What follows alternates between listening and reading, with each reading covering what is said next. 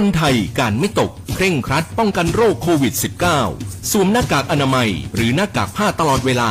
ล้างมือบ่อยๆ ด้วยสบู่ หรือแอลกอฮอล์เจล เว้นระยะห่างจากผู้อื่นอย่างน้อย 1 เมตร สแกน QR Code ไทยชนะ หรือลงทะเบียนในสมุดบันทึกก่อนเข้าหรือออกจากร้านค้า อาคารและสถานที่หากเกิดอาการป่วย มีไข้ ไอ มีน้ำมูก เจ็บคอ ไม่รู้รส ไม่รับกลิ่น โปรดรีบพบแพทย์ ด้วยความห่วงใยจากกรมควบคุมโรคสายด่วน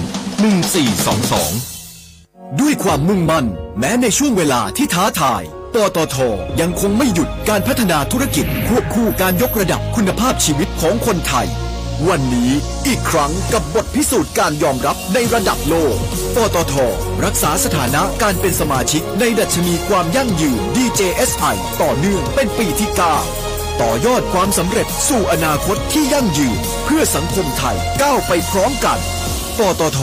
สารพลังสู่ความยั่งยืน เปิดพื้นที่การเรียนรู้แบบตลาดวิชา ตอบโจทย์ชีวิตวิถีใหม่ที่มหาวิทยาลัยรามคำแหง ทั้งปริดีกรี ปริญญาตรี และปริญญาใบที่2รับสมัครนักศึกษาใหม่ 4-7 ธันวาคมนี้ หรือสมัครออนไลน์ที่ www.ru.ac.th ทร02-310-8614-24 เรียนที่รามคำแหงเลือกเรียนได้ในแบบคุณปกป้องทุกสมรรถนะในการขับขี่หล่อลื่นเครื่องยนต์ทุกขณะด้วยคุณภาพที่คิดค้นและพัฒนาอย่างต่อเนื่อง เวนลอยมีตัวแทนระดับโลกที่ผู้ใช้ยานยนต์วางใจ เวนลอย ลื่นเหลือล้นทนเหลือหลาย เจาะลึกข่าวเด่น วิเคราะห์เรื่องดัง พร้อมกรุยทางการค้า การลงทุน ตลาดอาเซียนและทั่วโลก ในแง่มุมที่คุณไม่รู้มาก่อน กับผู้เชี่ยวชาญตัวจริง อดุลโชตนิสากร ทุกวันจันทร์ถึงศุกร์เวลา9โมง45 ถึง 10 โมง ในรายการ Global ASEAN ทางวิติข่าว 90.5 Smart News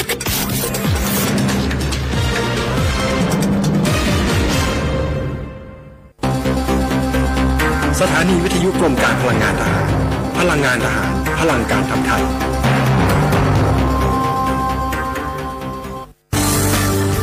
รายการ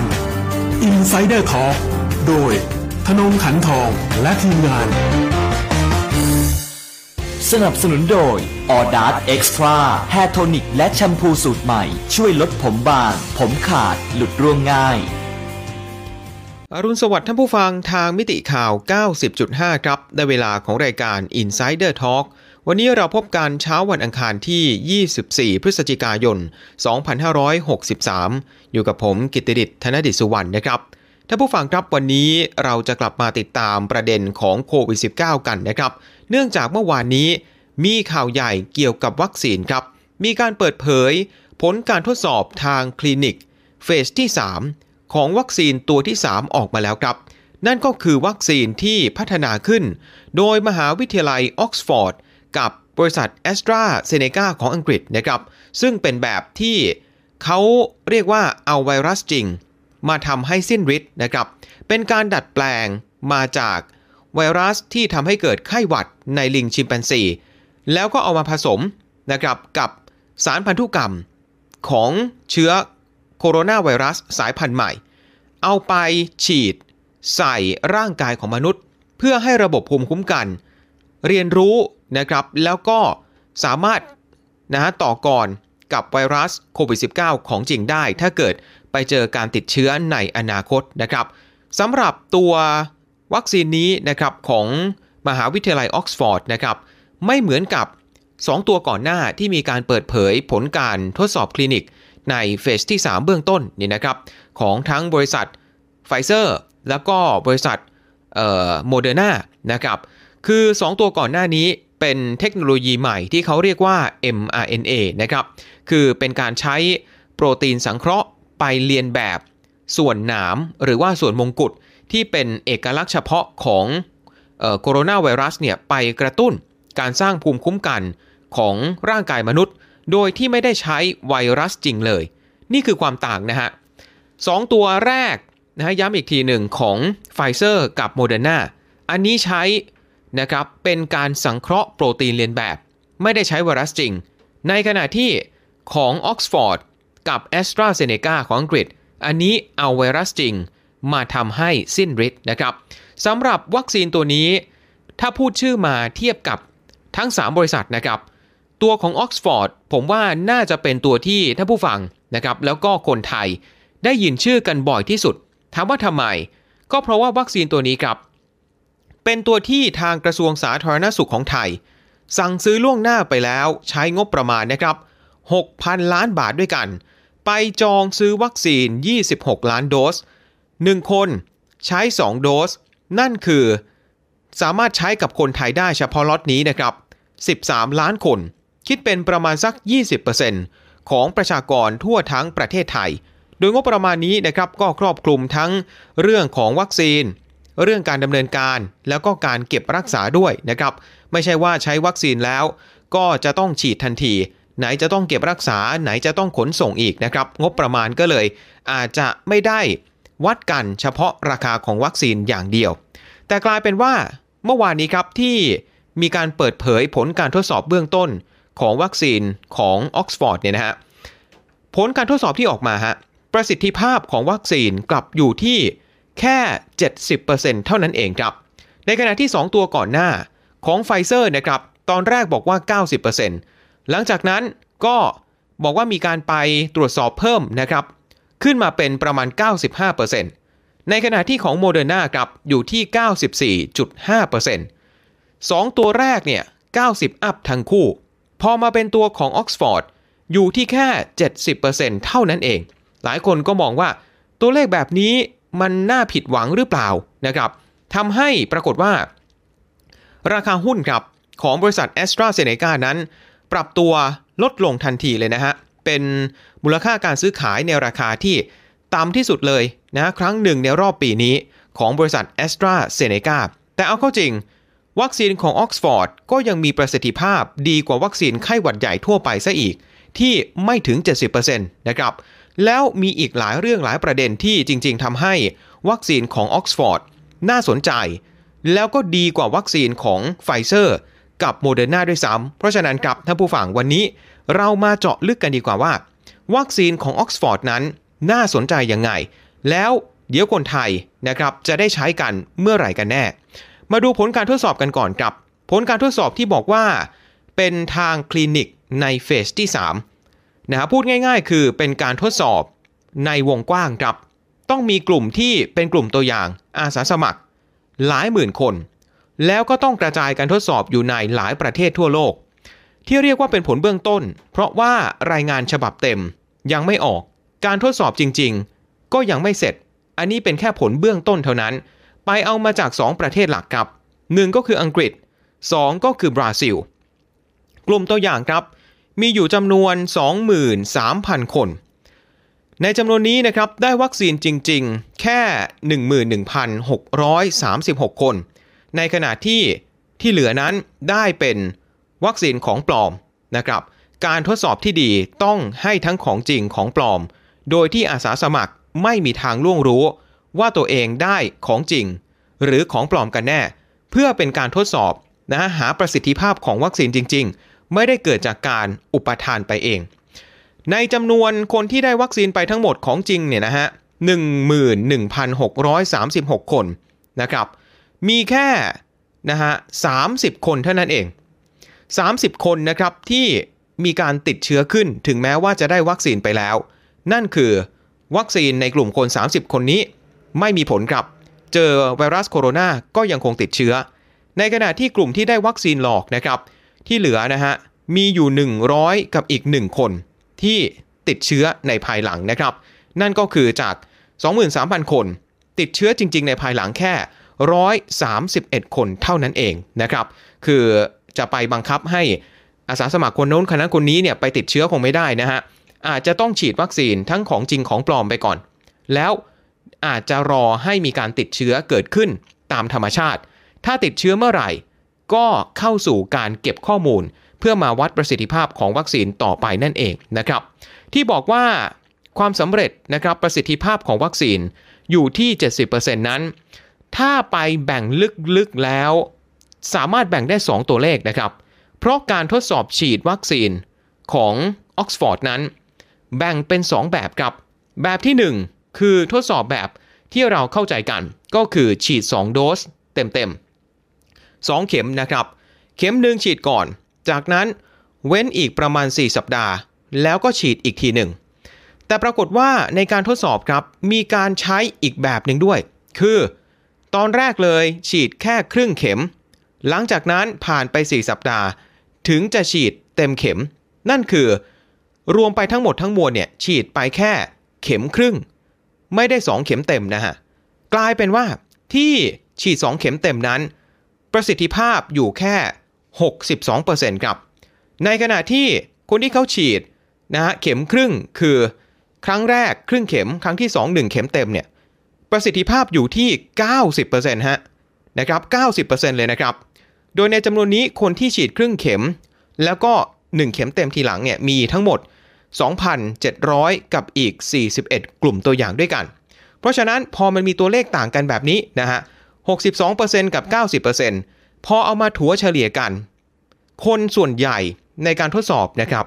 เขาได้ 2 โดสเต็มๆ 2 เข็มเต็มๆ ไปมากกว่า ค่าเฉลี่ยของ 62 ก็เลยไปมากกว่า 90 ถัวออกมาก็เลยอยู่ที่ 70%เพราะฉะนั้นพอหลายคนนะครับได้ยินข่าวตอนแรกบอกว่าไอ้ทำไมความสำเร็จเนี่ยมันอยู่แค่ 70%นะครับมันดูไม่ค่อยดีเท่าไหร่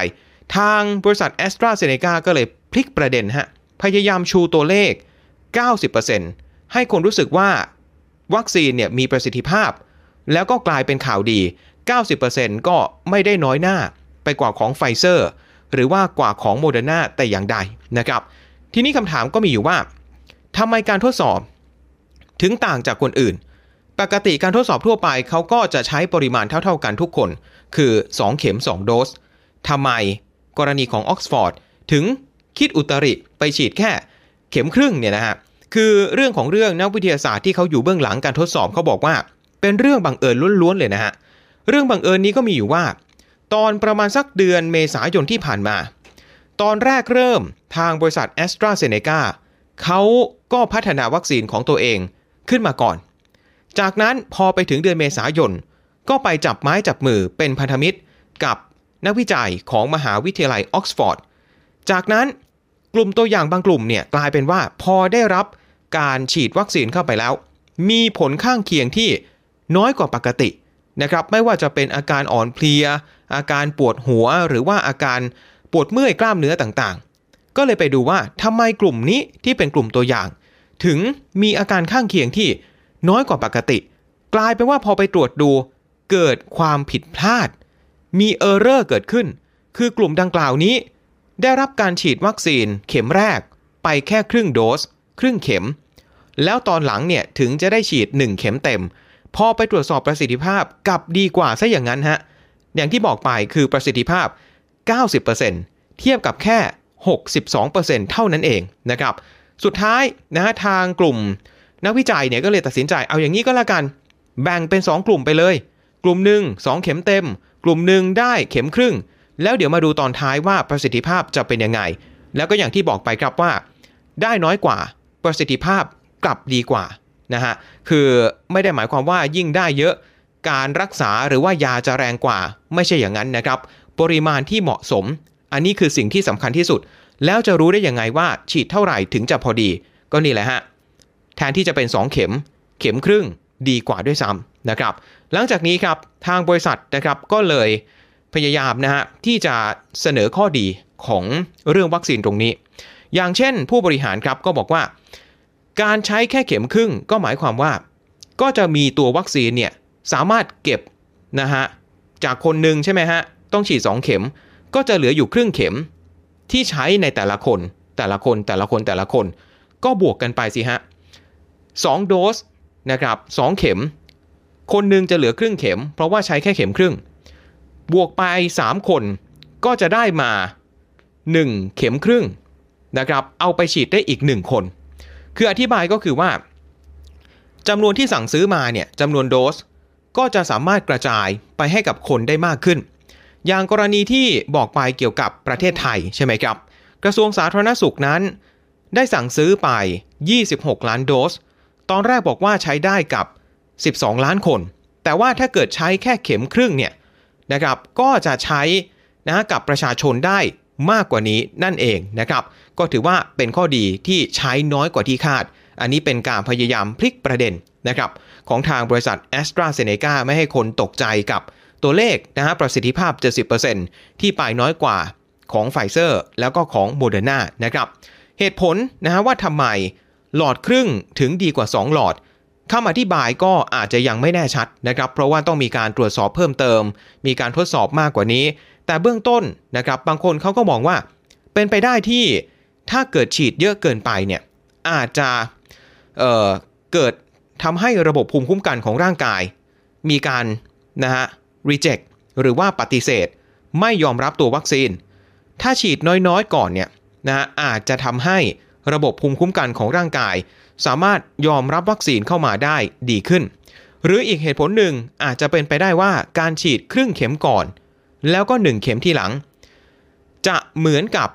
การติดเชื้อจริง ๆ มากกว่า ร่างกายอาจจะสามารถพัฒนาระบบภูมิคุ้มกัน มาตอบสนองเนี่ยได้ดีกว่า ที่จะฉีด 1 เข็มเต็มๆตั้งแต่แรก อันนี้คือคำอธิบายเบื้องต้นนะครับ ตามที่ผู้เชี่ยวชาญเขามองในตอนนี้นะครับ นอกจากนี้นะฮะนอกจากประเด็นของการทดสอบนะครับหรือว่าตัวประสิทธิภาพแล้ว วัคซีนของออกซฟอร์ดกับ a s t r a z เซ e c a ก็ยังมีข้อดีอื่นๆ อีกเพียบเลยนะฮะ ไม่ว่าจะเป็นเรื่องของต้นทุนที่ถูกกว่า การกระจายวัคซีนนะครับไปยังพื้นที่ชนบทห่างไกล ไปยังประเทศที่มีรายได้น้อยทั่วโลก ก็จะง่ายกว่า แล้วการผลิต ก็มีการผลิตทีเดียวเป็นปริมาณน่ามากทั่วโลกนะครับ ก็สามารถกระจายไปได้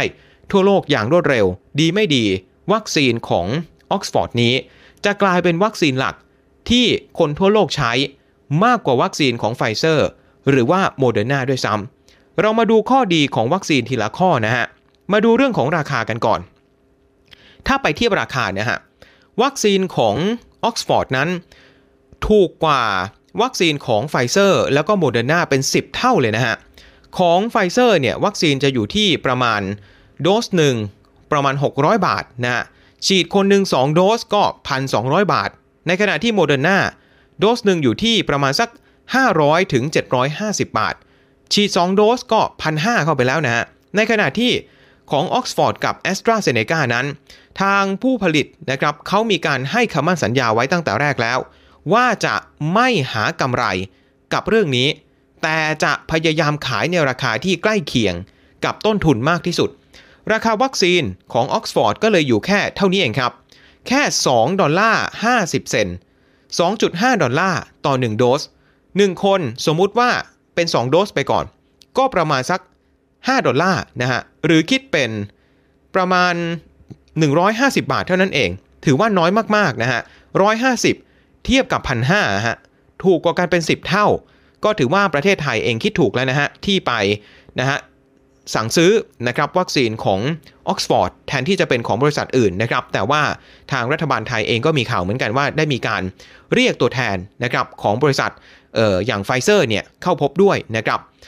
ในกรณีของการขนส่งครับ อันนี้ก็เป็นอีกหนึ่งข้อดีของวัคซีนของออกซฟอร์ดนะฮะก็คือการเก็บรักษาครับ การเก็บรักษาเนี่ย อย่างของไฟเซอร์นะฮะต้องเก็บเอาไว้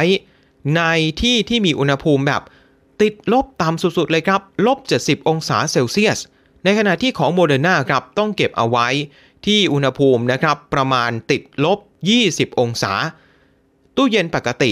ตามบ้านเรือนทั่วไปไม่สามารถเก็บได้ ต้องใช้นะฮะห้องเก็บที่มีการควบคุมอุณหภูมิดีๆ เลย ไม่งั้น วัคซีนเนี่ย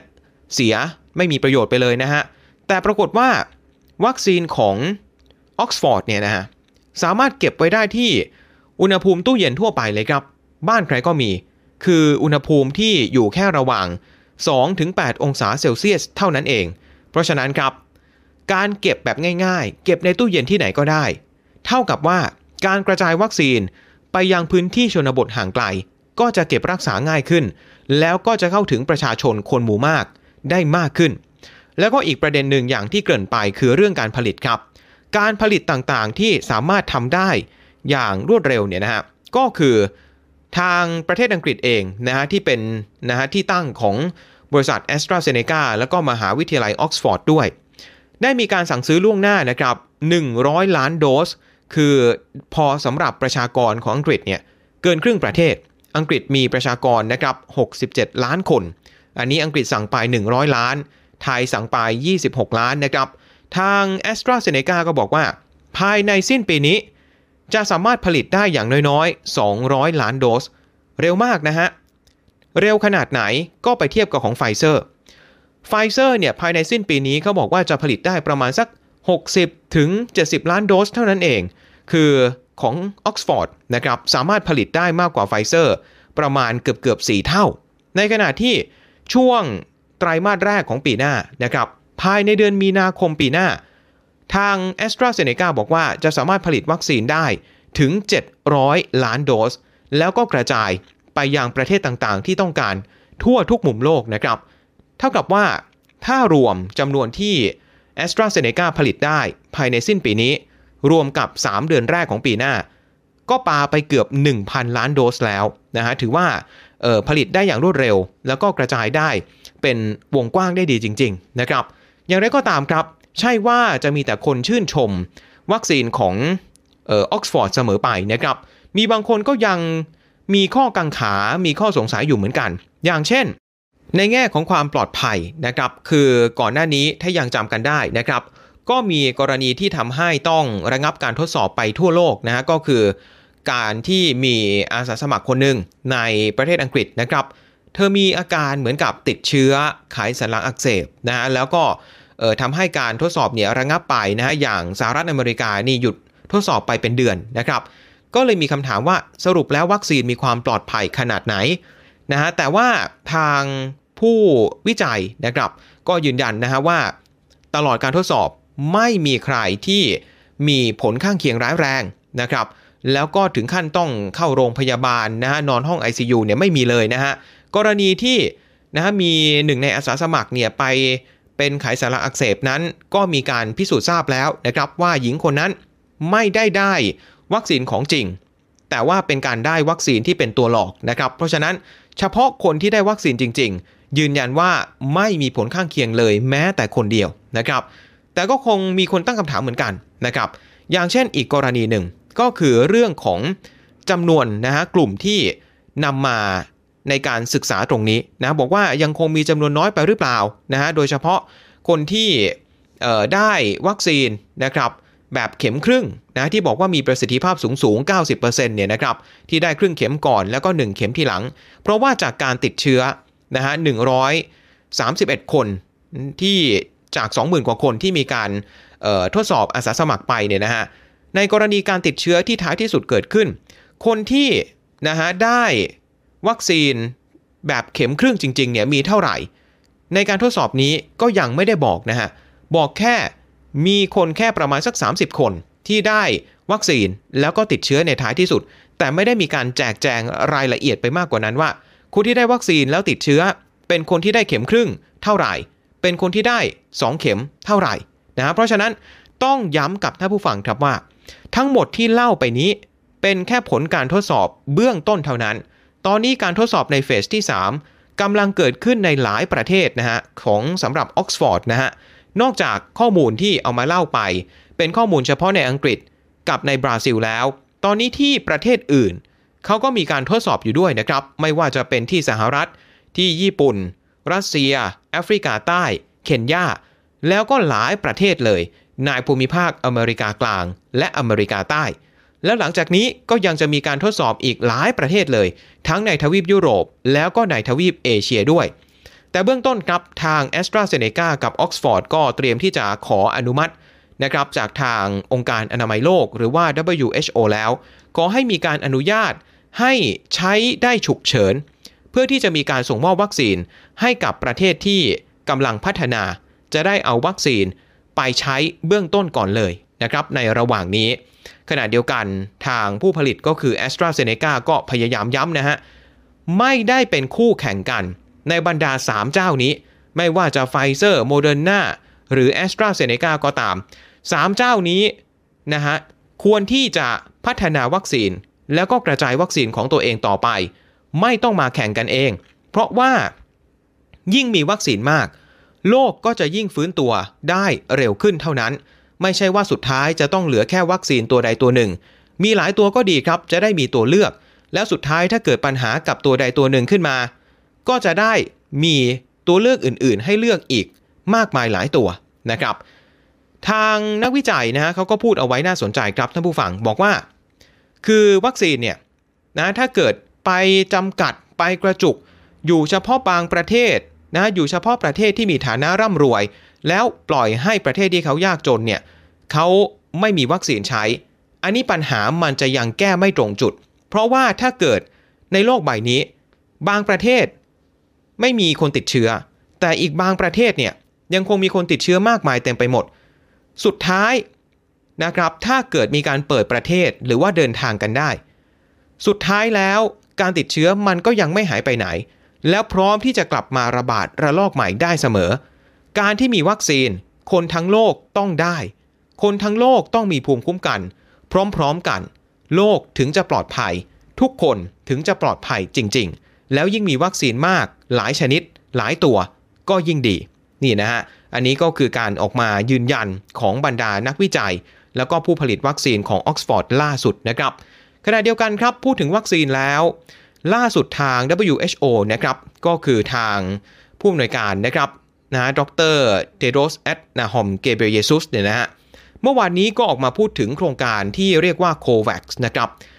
ที่บรรดาหลายสิบประเทศทั่วโลกรวมทั้งประเทศไทยด้วย ไปจับไม้จับมือกัน ไปลงขันร่วมทุนกันนะครับใครมีมากให้มากใครมีน้อยให้น้อย แล้วไปซื้อวัคซีน ไปสั่งวัคซีนกันมาเป็นปริมาณมากๆ พื่อที่จะได้ต่อรองราคาถูกๆได้นะฮะแล้วไปช่วยเหลือประเทศที่เขายากจนด้วย ตอนนี้มีการระดมทุนกันได้แล้ว 5,000 ล้านดอลลาร์นะครับ คือในจำนวนนี้เนี่ยเยอรมนีให้เยอะเลย คือให้ 600 ล้านดอลลาร์ แต่กลายเป็นว่ายังไม่พอครับ ล่าสุดทางผู้อำนวยการองค์การอนามัยโลกก็บอกว่า ยังต้องการอีก 4,300 ล้านดอลลาร์นะครับ อันนี้ก็คือเอ่อต้องนะฮะมากกว่านี้เกือบเกือบ2เท่า นะครับสำหรับความพยายามในการกระจายวัคซีนให้ได้ทั่วโลกของโครงการความร่วมมือที่เรียกกันว่า COVAX นะครับ จะเห็นได้ว่าวัคซีนครับท้ายที่สุดแล้วเนี่ยก็เหมือนกับเป็นตัวเร่งนะฮะในการเปิดประเทศ ในการฟื้นฟูเยียวยาเศรษฐกิจ ถ้าวัคซีนมีกระจายไปทั่วโลกเมื่อไหร่ เร็วเท่าไหร่ ประเทศต่างๆ ทั่วโลกก็จะยิ่งฟื้นตัวได้เร็วเท่านั้น อย่างกรณีล่าสุดนะครับที่ นะผู้บริหารของสายการบินแควนตัสของออสเตรเลีย สายการบินประจำชาติเนี่ยพูดเอาไว้น่าสนใจ บอกว่าถ้ามีวัคซีนแล้วเดี๋ยวในอนาคตจะมีข้อเงื่อนไขแบบนี้เลยนะครับ ใครที่เป็นคนต่างชาติจะเดินทางเข้าออกออสเตรเลีย จะต้องมีใบเพื่อยืนยัน แสดงตัวให้ชัดเจนก่อนเลยว่า ได้มีการฉีดวัคซีนเพื่อป้องกันโควิด -19 แล้ว ใครไม่ฉีดวัคซีนจะเดินทางเข้าออสเตรเลียไม่ได้ อันนี้ผมคิดว่าน่าจะกลายเป็นมาตรฐานใหม่ น่าจะกลายเป็น new normal ได้เลยนะครับ ที่ในอนาคต ถ้าคุณต้องการจะเดินทางไปยังต่างประเทศไม่ว่าที่ไหน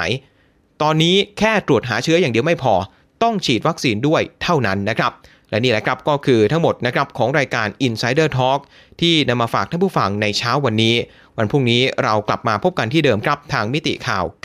90.5 ส่วนเช้าวันนี้ผมกิตติดิษฐ์ธนดิษสุวรรณลาไปก่อนนะครับ สวัสดีครับ